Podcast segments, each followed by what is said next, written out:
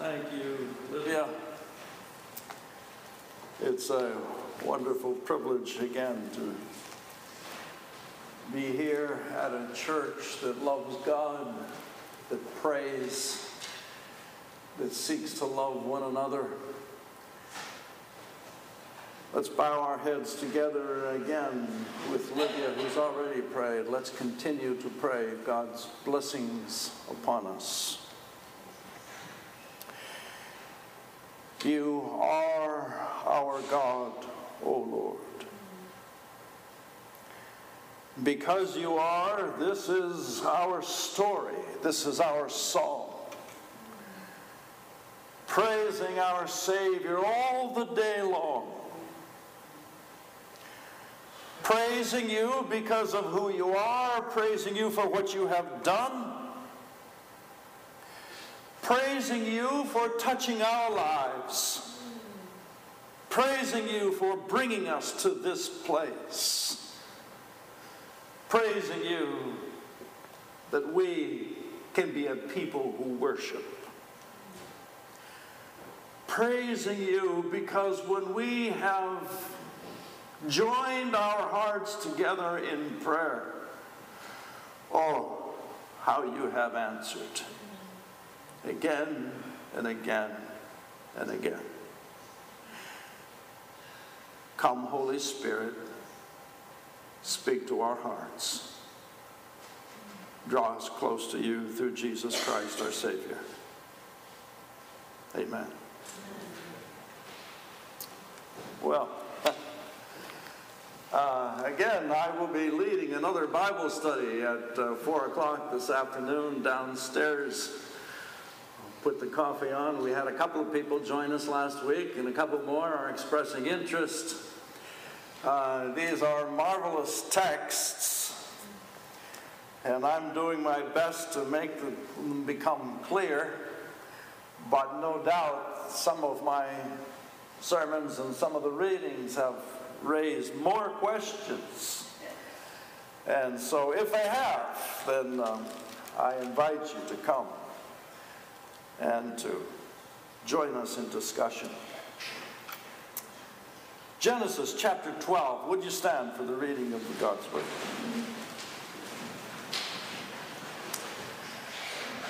The Lord said to Abram, Go from your country, your people, your father's house, to a land that I will show you.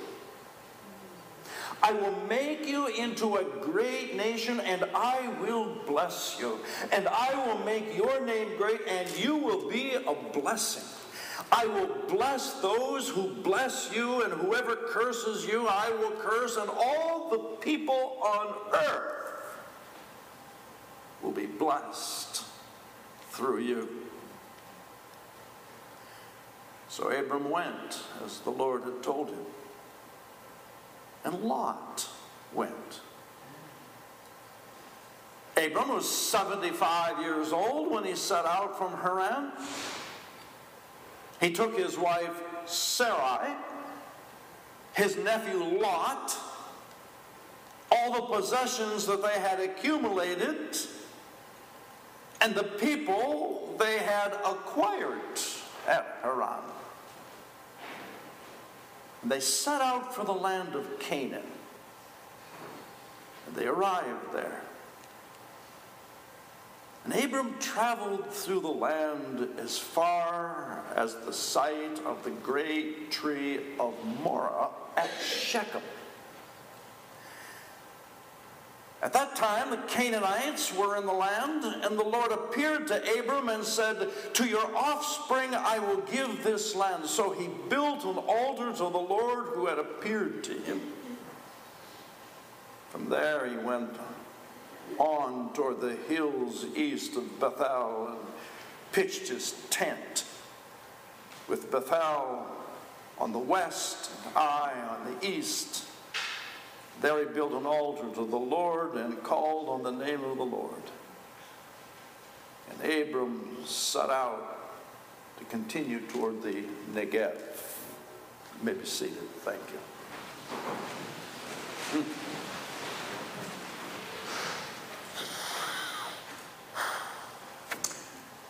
Quite an amazing story. Let me make a few comments about the, uh, the text.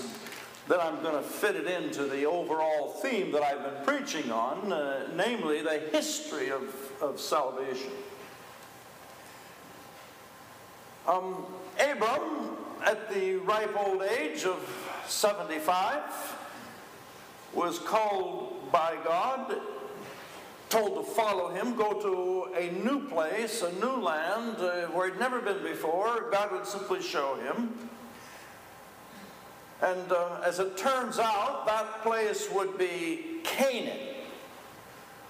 But we'll get to that. And you will be a blessing, and you will be blessed all the people on earth will be blessed. That's the whole purpose of this. Um, so he went and he took some people with him. He didn't go alone. He took his wife, Sarai, whose name means princess. You can just imagine her mom and dad when she was born, just thinking of this dear, sweet little girl as their little princess. They named her Sarai.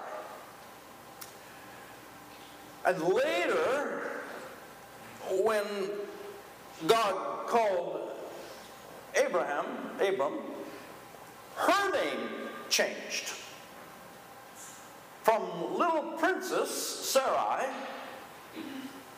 to the princess of the world, Sarah. And his name changed from Abram, means exalted father. I have no idea why some mom or dad, when he was very little, decided to call him exalted father. He didn't look like a father at the moment.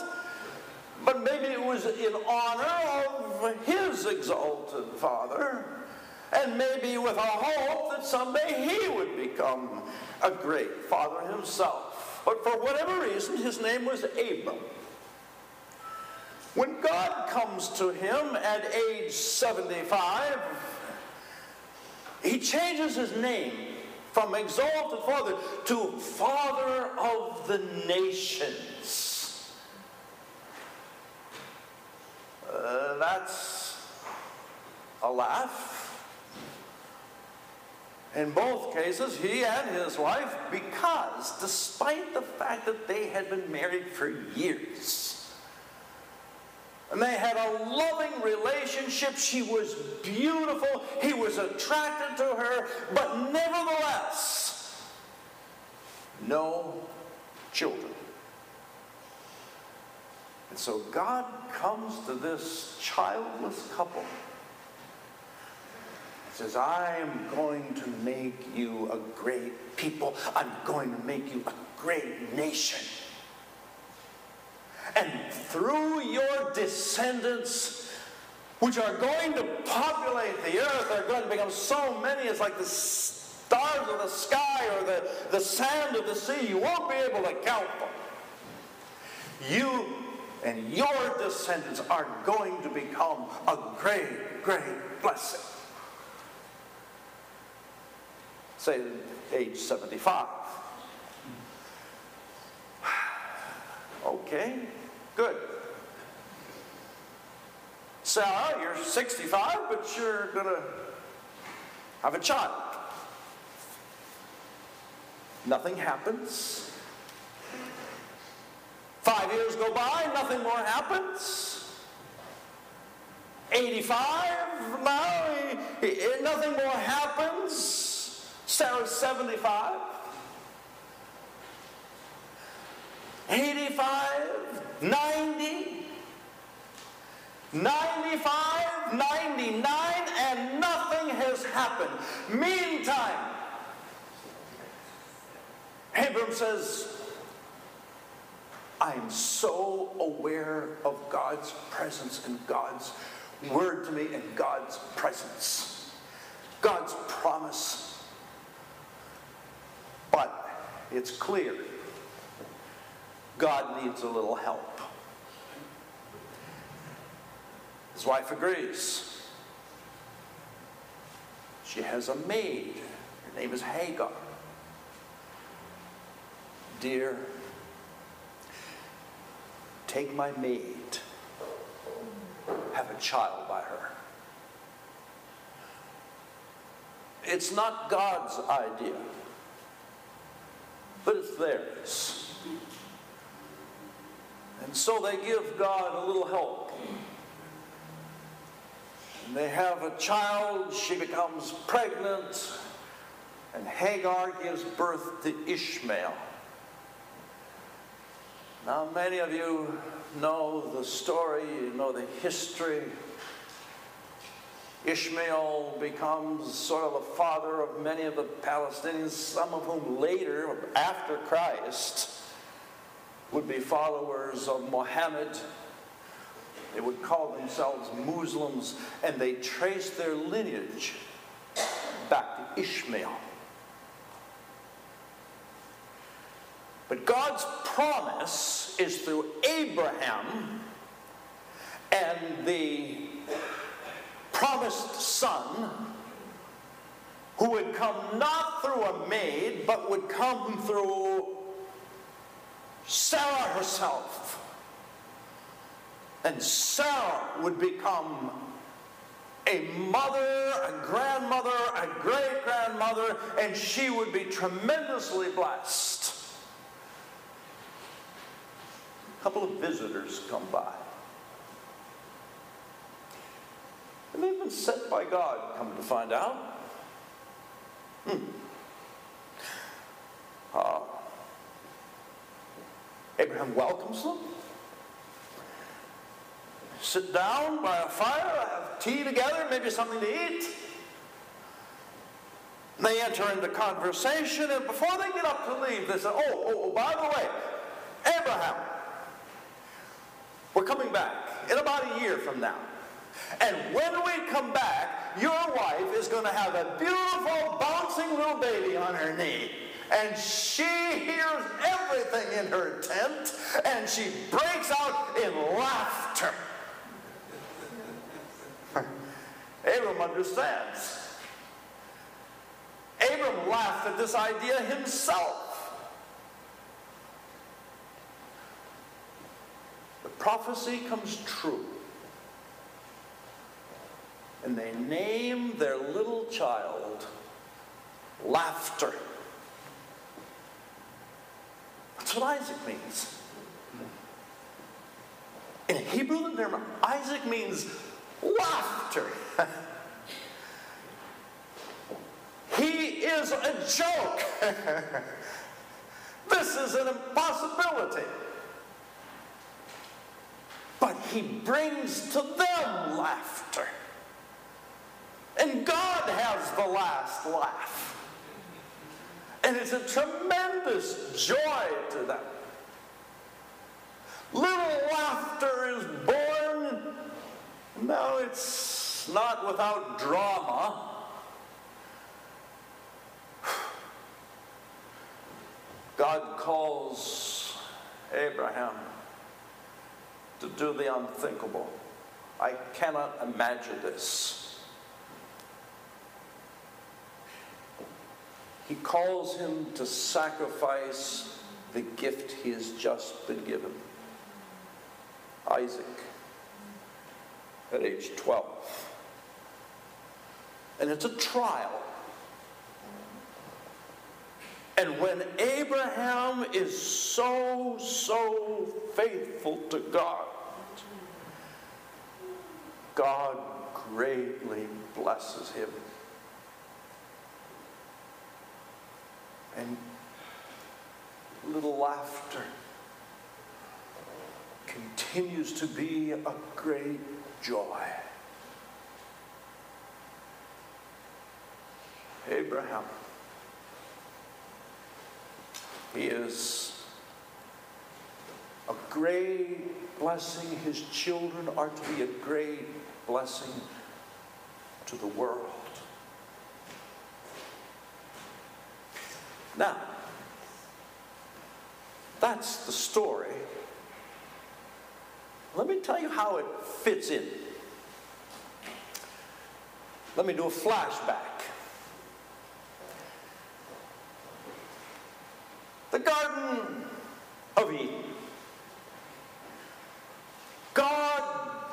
Blesses Adam and Eve. They are created. They have everything. It's wonderful. It's beautiful. God has created the heavens and the earth and everything in it. and It is absolutely magnificent. God has created mankind for the purpose of having a creature on earth, outside of heaven, on earth, created to be beautiful like the heavens, made beautiful for the sole purpose that he would have a people who would follow him doing God's will on earth just as it is in heaven, just because they wanted to. Now, in order for that to happen, there has to be some boundaries. And Adam and Eve have to respect those boundaries just because God said. Just because they wanted to.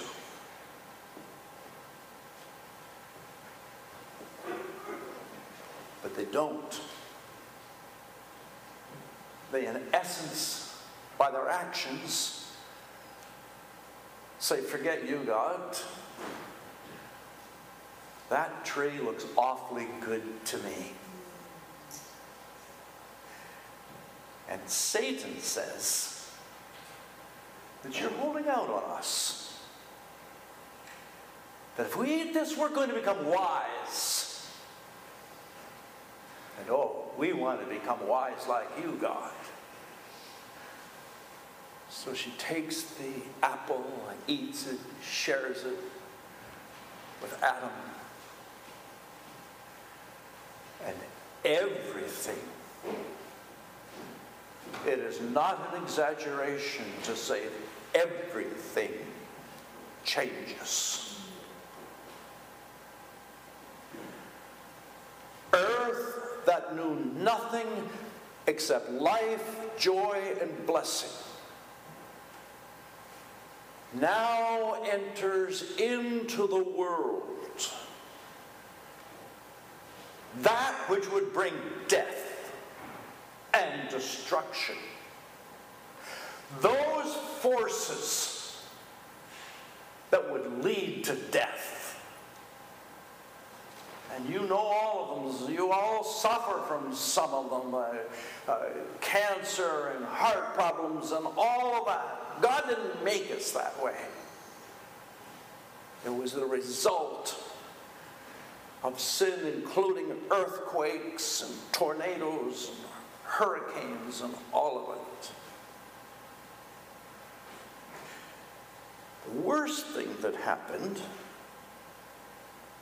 is that the hearts of people were changed. And the next stage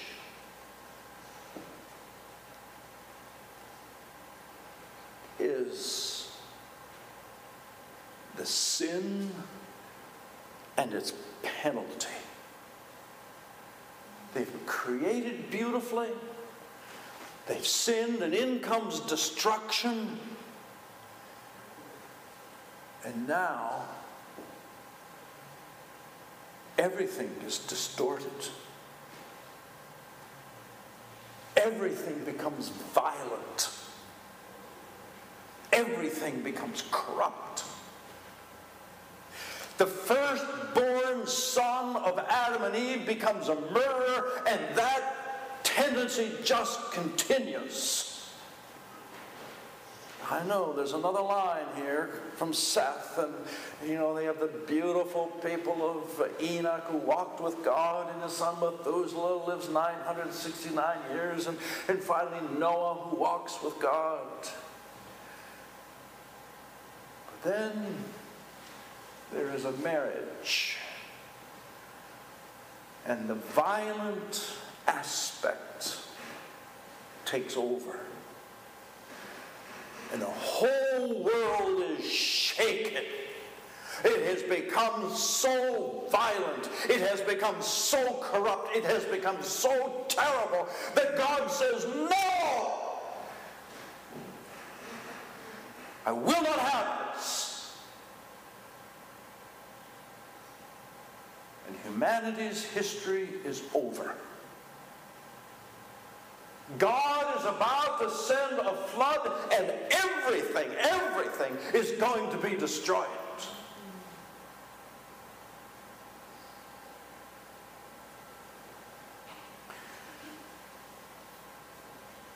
But there is one man, the descendant of Seth, descendant of Enoch, who, who walked with God and God just took him.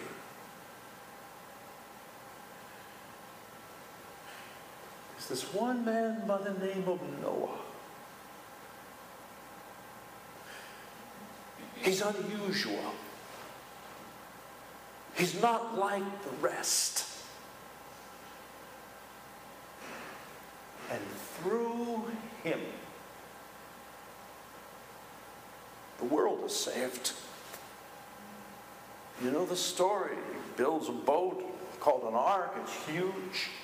Fills it with his family and fills it with the animals that God didn't want to have drowned. And humanity is saved. God literally brings to humanity salvation through Noah.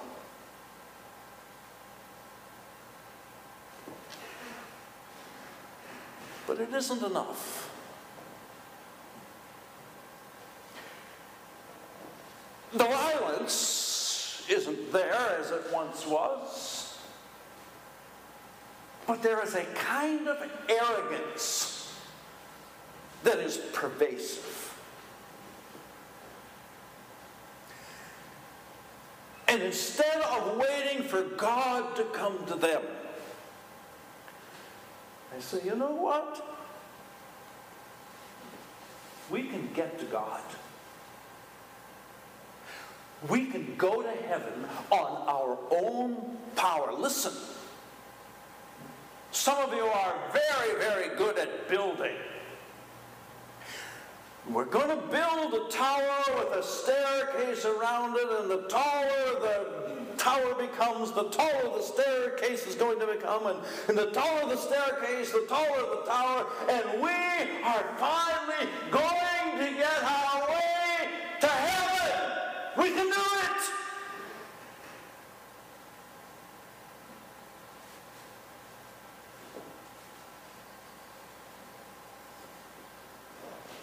God says, What? And he destroys their plan through the lack of communication. They can't, they can no longer communicate to each other. God confuses them by introducing a multitude of languages. And they literally cannot talk to each other. And they can't continue the plan because they can't talk to each other.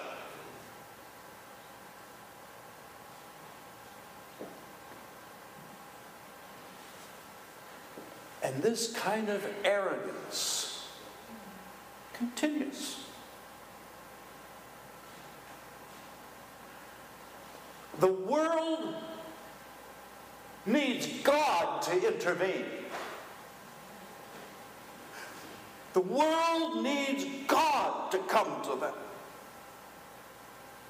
The world needs instruction. The world needs a people that they can look up to. They need some examples to follow. They need to know what it means to be one of God's. And Abraham is it.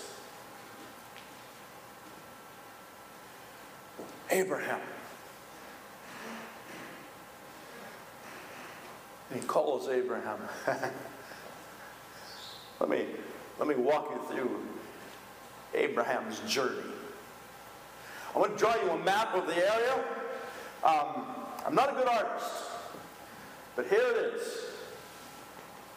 It's kind of like that, something like a triangle. And over here is Ur of the Chaldeans.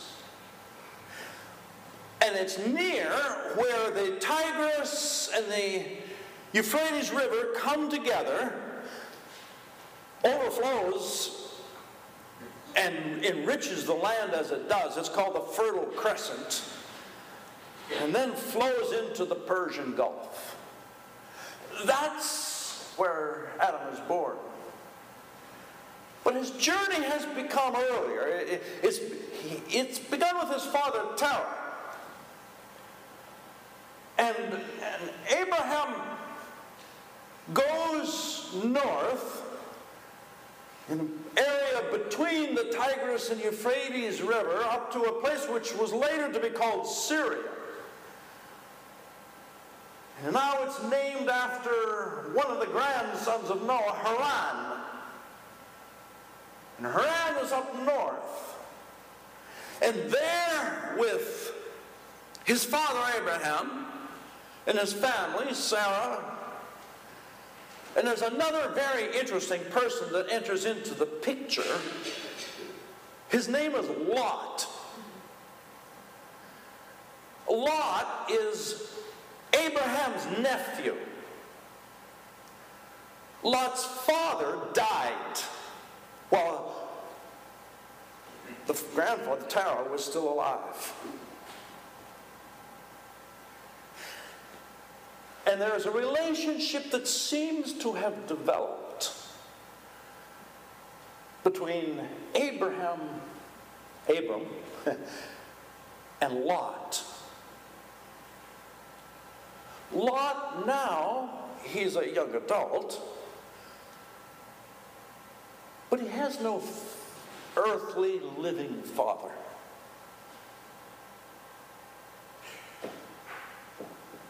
And Abram has no children. He has no son.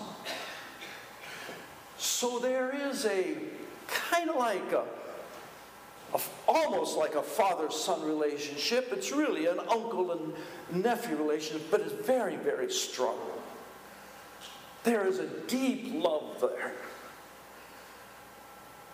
And Lot is with him Sarai, whose name becomes Sarah, she's with him. And in Haran, they seem to have accumulated a lot of stuff, including servants.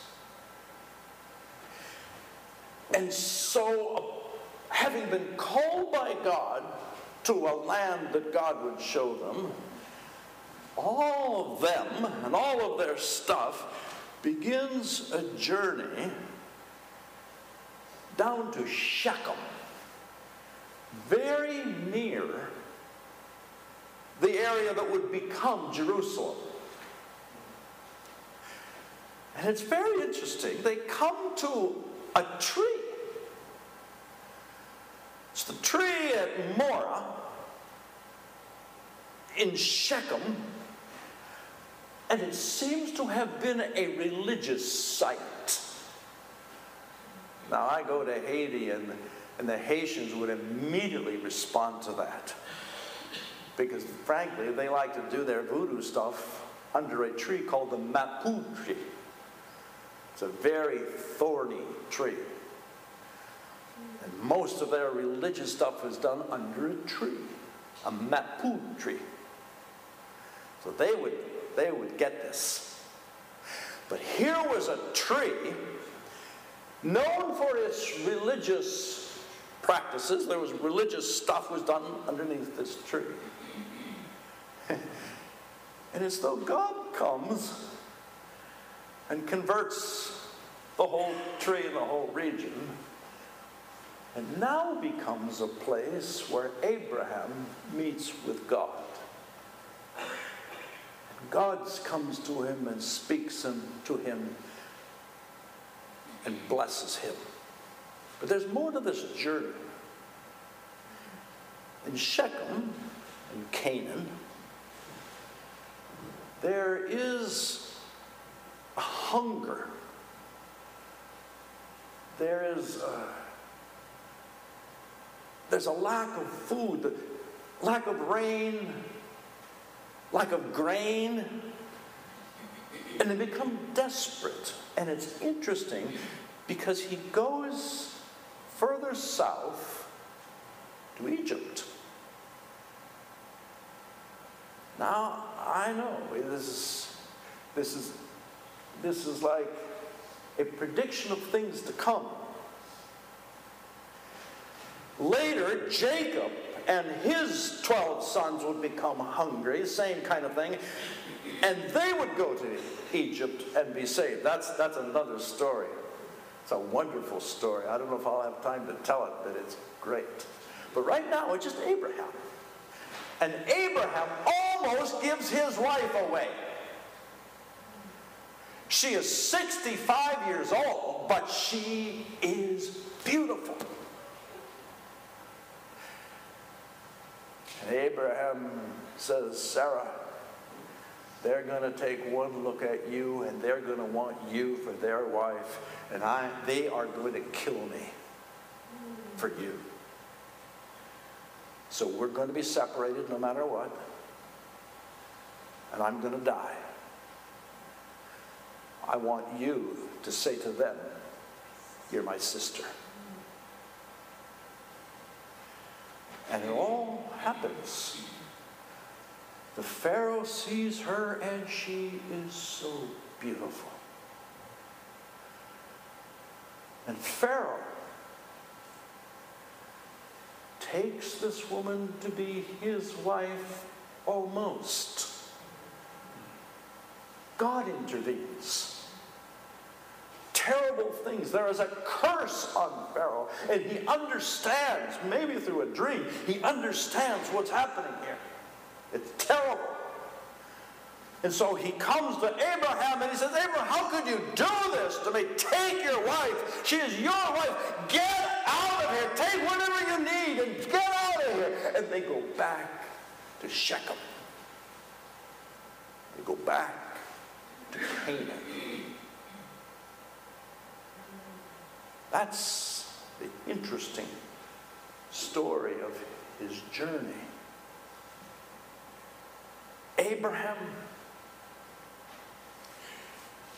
you are going to be blessed. Far more than your imagination can take you. Through the Son I will be giving you. And you and your descendants will be a blessing to the whole world. Now, sometimes God's people didn't feel like they were a blessing because they went through a great deal suffering and their own sins. Some of it was because of their own sins. But the intention was that they would be a blessing to the entire world. They were not to be a blessing just so Abraham and his descendants could feel good about themselves. They were not to be blessed so that they can pat themselves on the back and say, Oh, we are so blessed. No, they were to become a blessing to the world.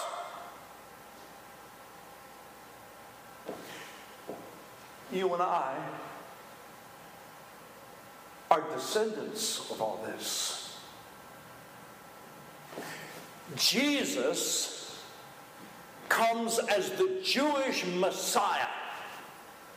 He suffers on a cross and dies for our sins. And the Apostle Paul explains that those who put their faith in Jesus, the sacrifice, Son of God, the sacrifice, dying Lamb of God, you put your faith and trust in Him, and you become adopted into the family. You're a Jew. We're all Jewish. We're all the sons and daughters of Abraham by adoption.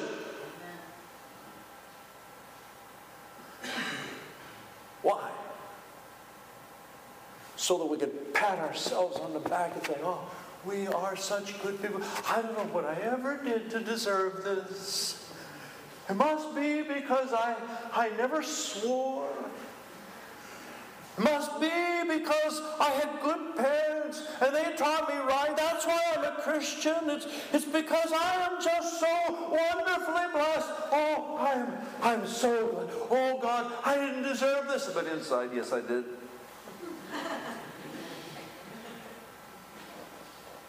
No, you didn't.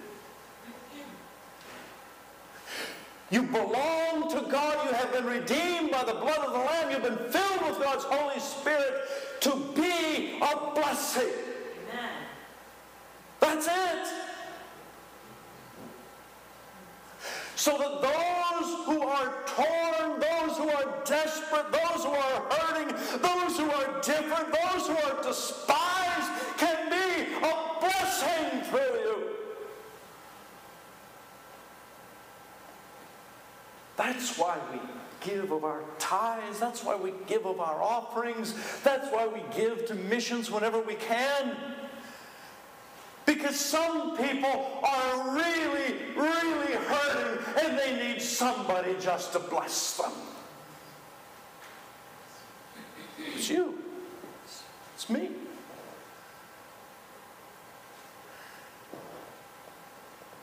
Abraham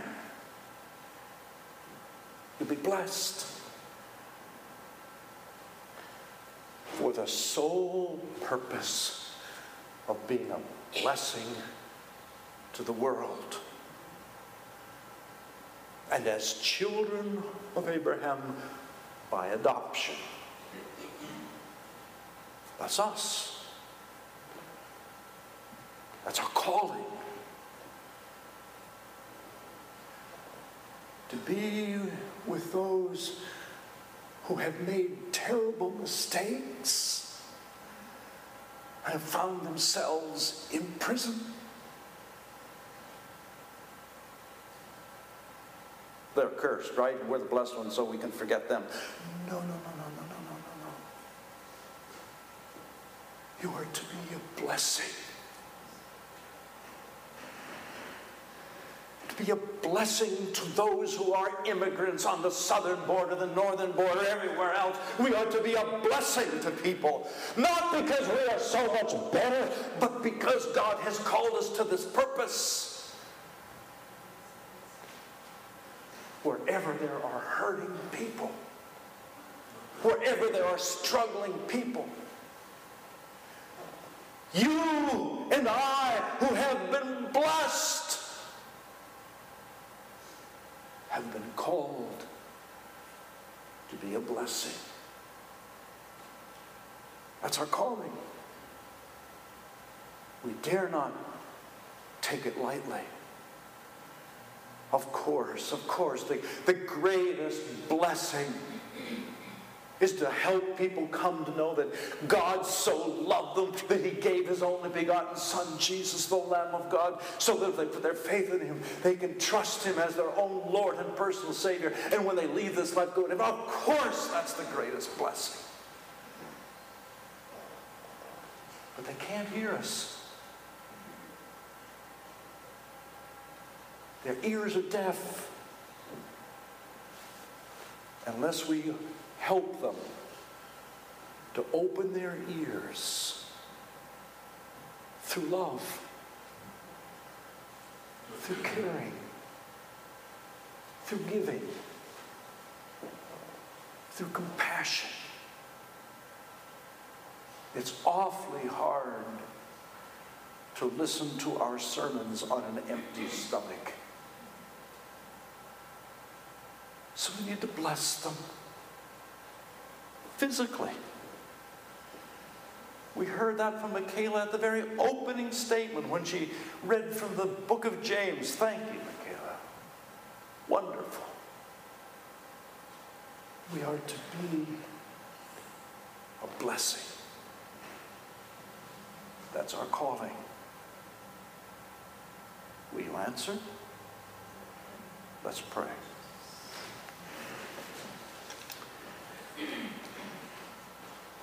Gracious, gracious, eternal God. Speak to us.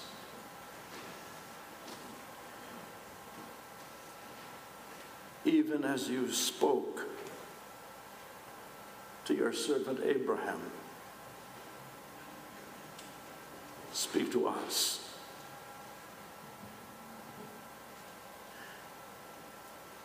Remind us of how wonderfully we have been blessed.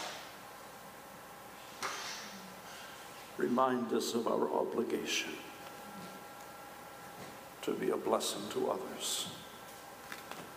Through Jesus Christ, our Savior. Amen. Do you know anyone who's living this level of life? Joy unspeakable, full of joy. Do you know anyone?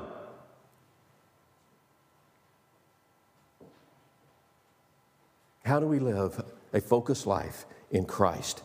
Verse 14, and then I'm, I think I'm done. Kathy, is that okay? John 15, verse 14. Watch this. You are my friends if you do what I command. God expects our obedience. He expects it. He doesn't just want us to obey, He demands that we obey. Wow. What kind of life are you living? It is a, is a life that counts. Is Jesus Christ the focus of your life? That means that everything you do centers around Him. Everything. I'll close with this one sentence Christianity, Christian, disciple, follower of Jesus, is not a part time life, a sometime life. It is not. It's an all time life. It's a surrendered life. Giving up of self. Let us go to the Lord in prayer. Lord Heavenly Father, that is the cry of our hearts this morning. Your people calling.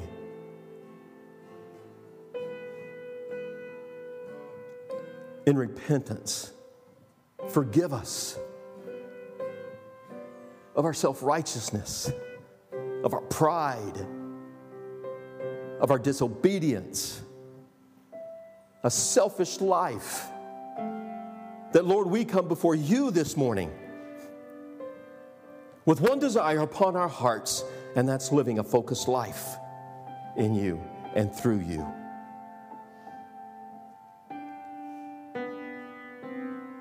Lord, I pray,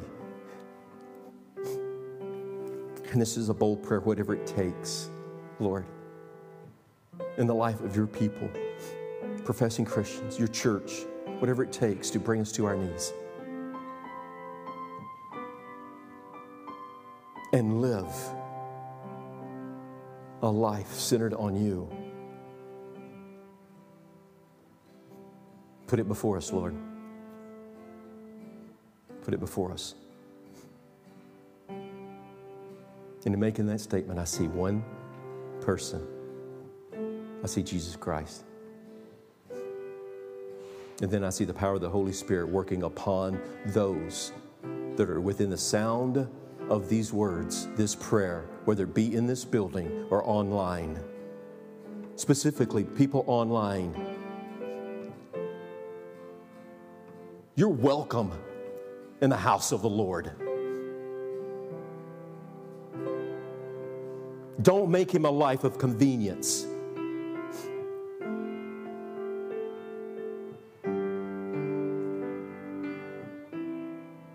God is calling us to be one in Christ Jesus. So, Lord, I pray that your Holy Spirit moves within those that have been listening, those that have ears to hear. And the Holy Spirit moves them before your throne on their knees in repentance.